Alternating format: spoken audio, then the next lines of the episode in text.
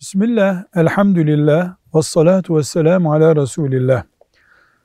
Resulullah sallallahu aleyhi ve sellem Efendimiz birisini yolcu olarak uğurlarken ona şu şekilde dua edermiş. Estevdi'ullaha dineke ve emaneteke ve havatime amelik. Estevdi'ullaha dineke ve emaneteke ve havatime amelik.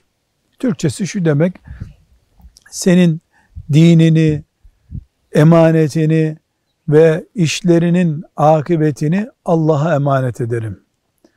Bu şekilde yola giden birisine dua etmek sünnettir. Velhamdülillahi Rabbil Alemin.